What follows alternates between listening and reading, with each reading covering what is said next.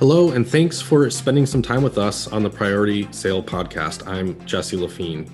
Today, we are going to talk about what companies get wrong about training. And to talk to me today about that, I am joined by Leslie Marquez, Training and Performance Support Consultant. Hi, Leslie. Hi, Jesse. How's it going? I'm great. How are you? Doing pretty good. Can't complain. So uh, I'm really excited to talk to you about this subject. Um, but before we dive in, uh, give us just a, a, brief background. Tell me how you help the companies that you work with. Certainly. So I've got about a little over 15 years experience in learning design and development and delivery for a range of global organizations. So, a lot of what I do includes planning and executing end to end learning solutions for a variety of companies out there um, in all sorts of different industries. So, you come to me with your expertise and your subject matter knowledge, and I can help you to figure out the best instructor led training or virtual instructor led training, as it so happens in the world of COVID.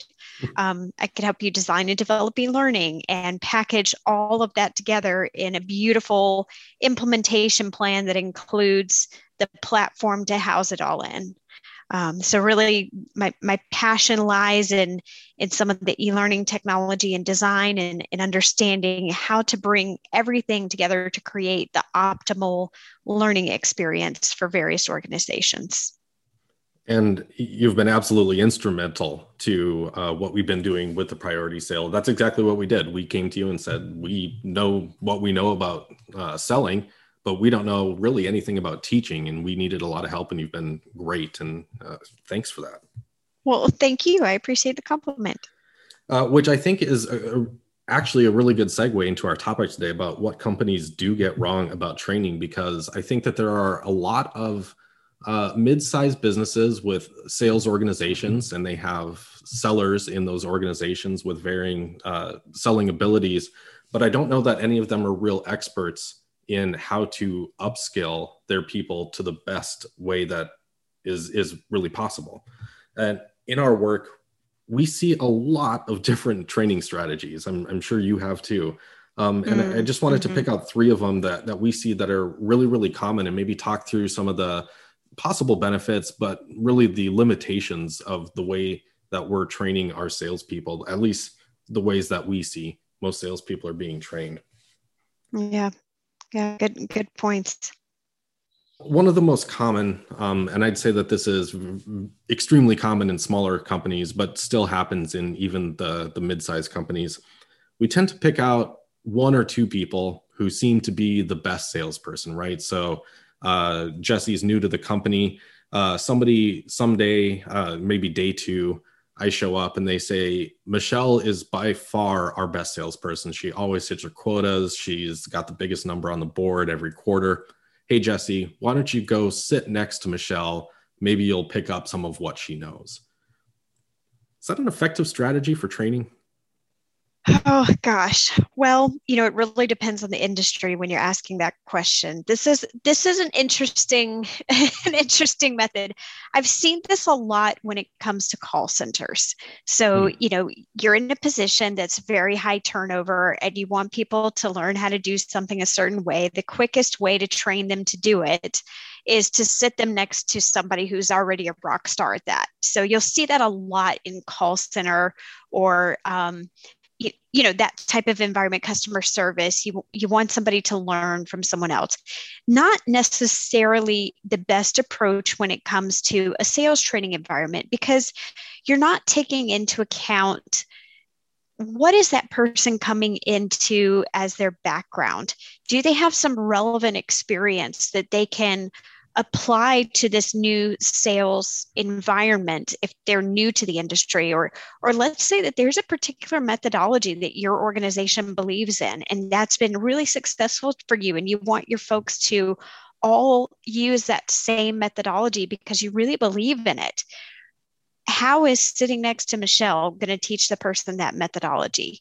is it going to be able to measure his or her performance?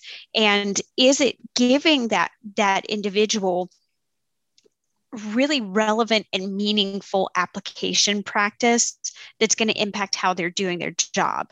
How are you able to determine and measure that based on just as as you would so lightly call it learning by osmosis? Yeah it's also interesting to me to ask the question why is michelle really successful? Uh, oh yeah. Great point. Is is it because she's implementing that methodology really really well right? I mean that would be best case scenario.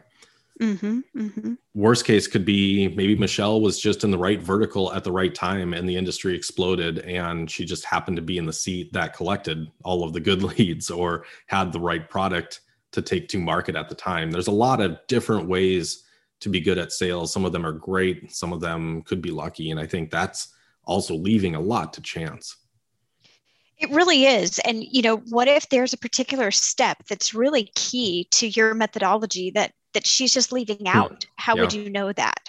And so she she may, as you as you're mentioning here, be teaching the wrong methods um, as as this individual is learning by osmosis. So very good point. Definitely not my favorite approach.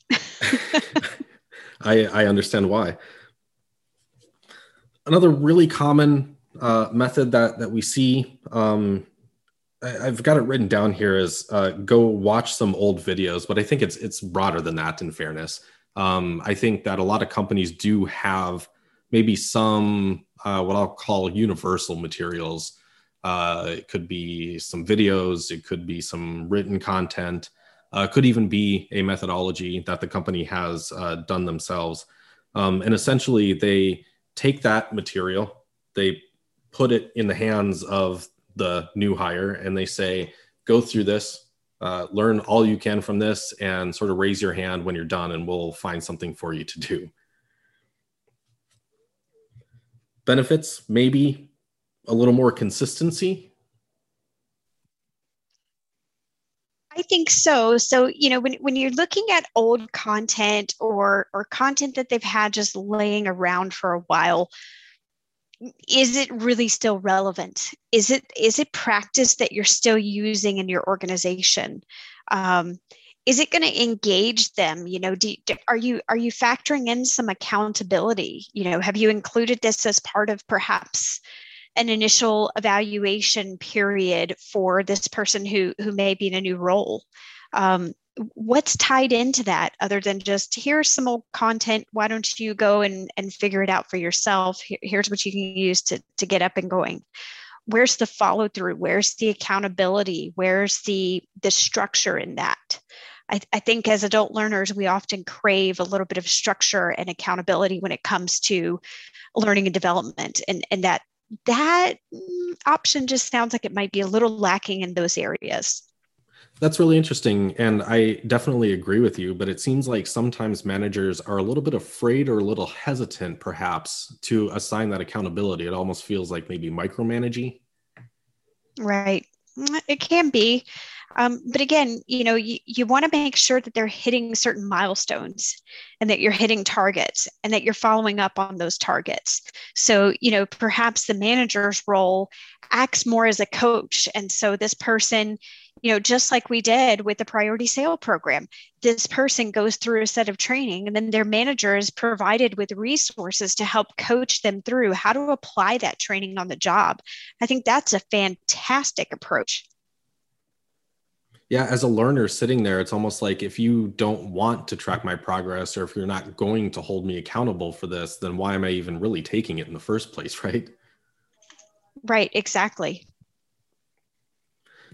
Uh, third and, and last on my list here of um, methods uh, of varying efficacy are these sort of marathon seminars that we see that uh, were really really common pre-pandemic uh, may have shifted online for a while and is something that frankly we see companies going back to as well. This is the one and a half day or the three day session where we get everybody in a room and sometimes we outsource the content that we bring into that room. Sometimes we do it in-house but the point is that we are going to take this really large uninterrupted amount of time and we're going to do this training and hope for one big lift sort of across the board.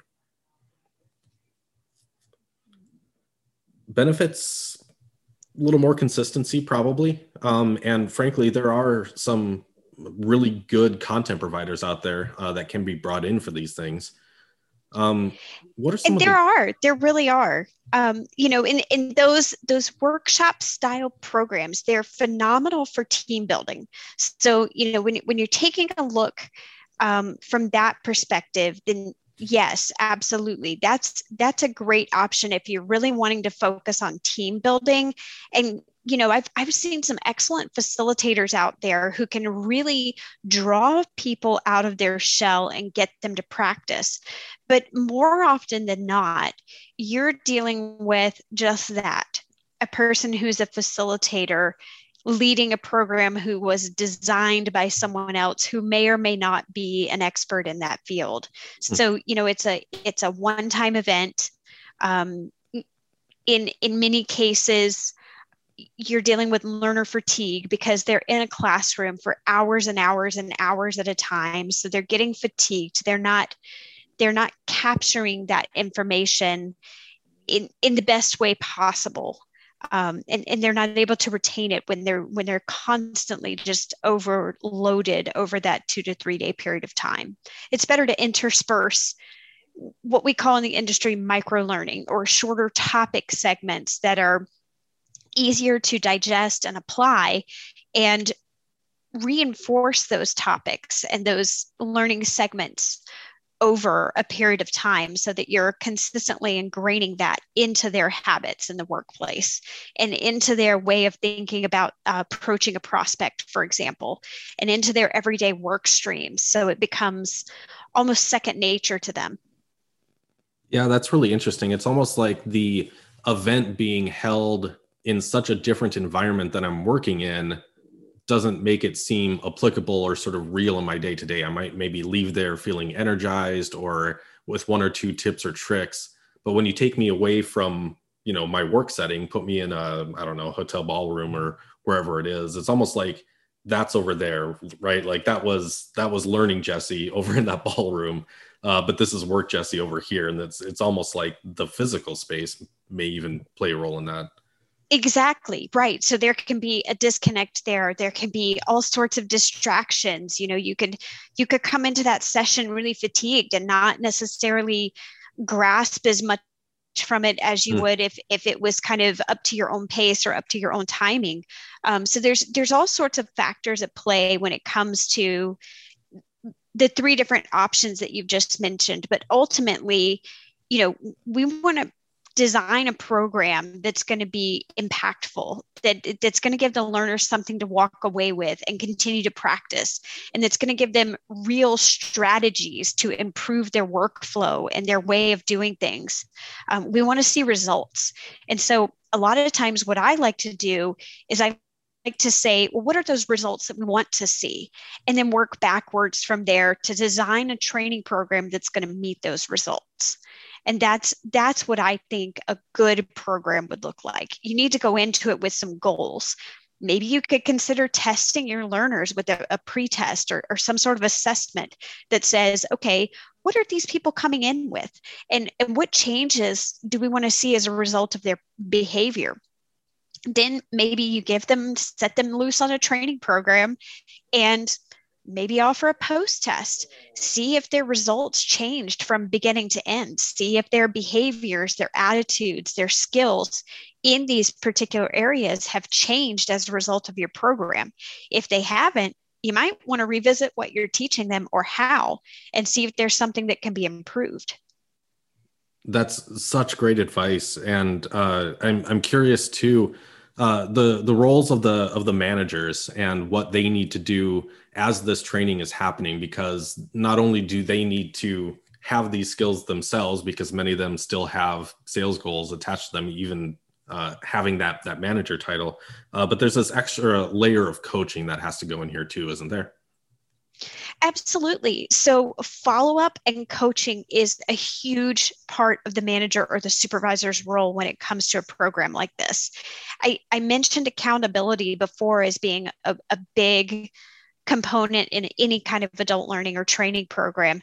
And I, I, think the manager can play a very vital role in the continued usage of these new skills, these new methods, these new techniques for, for going about day to day business. If they would just create a schedule where they're following up, where they're asking pointed questions to their to their their staff and saying, you know, hey, had did you try this? Did you give it a go? How, how did that work out for you? Is there something maybe that we need to shift in your approach? Or did you remember to do this? Asking those key questions that bring up in the in the train trainee's mind well oh shucks i forgot about this. I just got trained on this. Where where was my head? You know? Uh, so uh, this is all really really great advice and i think anybody would be wise to start thinking about these things the accountability the goals going in the coaching the micro learning. Um, i think that there's sometimes perhaps a little bit of hesitancy on management's part in terms of um, you know i don't want to overtrain people or don't i don't want to be seen as pushy but what we know about employees um, is that employees really appreciate the companies that help them be really good at their job especially in a position where you're working on a lot of commission. Absolutely. Yep. And I think it's it's an important benefit that a lot of of people are looking for now as they're joining new organizations and as they're moving to advance in their careers they're they're looking for organizations that are going to support them that are going to develop their skills and move them up the ranks in in a way that affects their career as a whole so you know they want to see these well developed training plans and performance evaluations. They want to see programs that are going to get them to that next level in, in their career. And I hope that uh, those of you listening out there will help them do that. Leslie, I could talk about this all day. Uh, thank you so Same much here. for being on. Absolutely. Happy to be here. Thanks for having me. You can find out more about the priority sale by visiting theprioritysale.com. That's also where you can go contact us to tell us your thoughts or why our opinions are very bad. Or if you heard something you like and think others would like it too, share us with a friend or give us a rating on whatever platform you use to listen to podcasts. Priority Sale is produced by Tiffany Jordan and Jesse Lafine. Editing and original music by Mark Hurdle. Priority Sales, a registered trademark of Revenue Path Group, Incorporated, all rights reserved.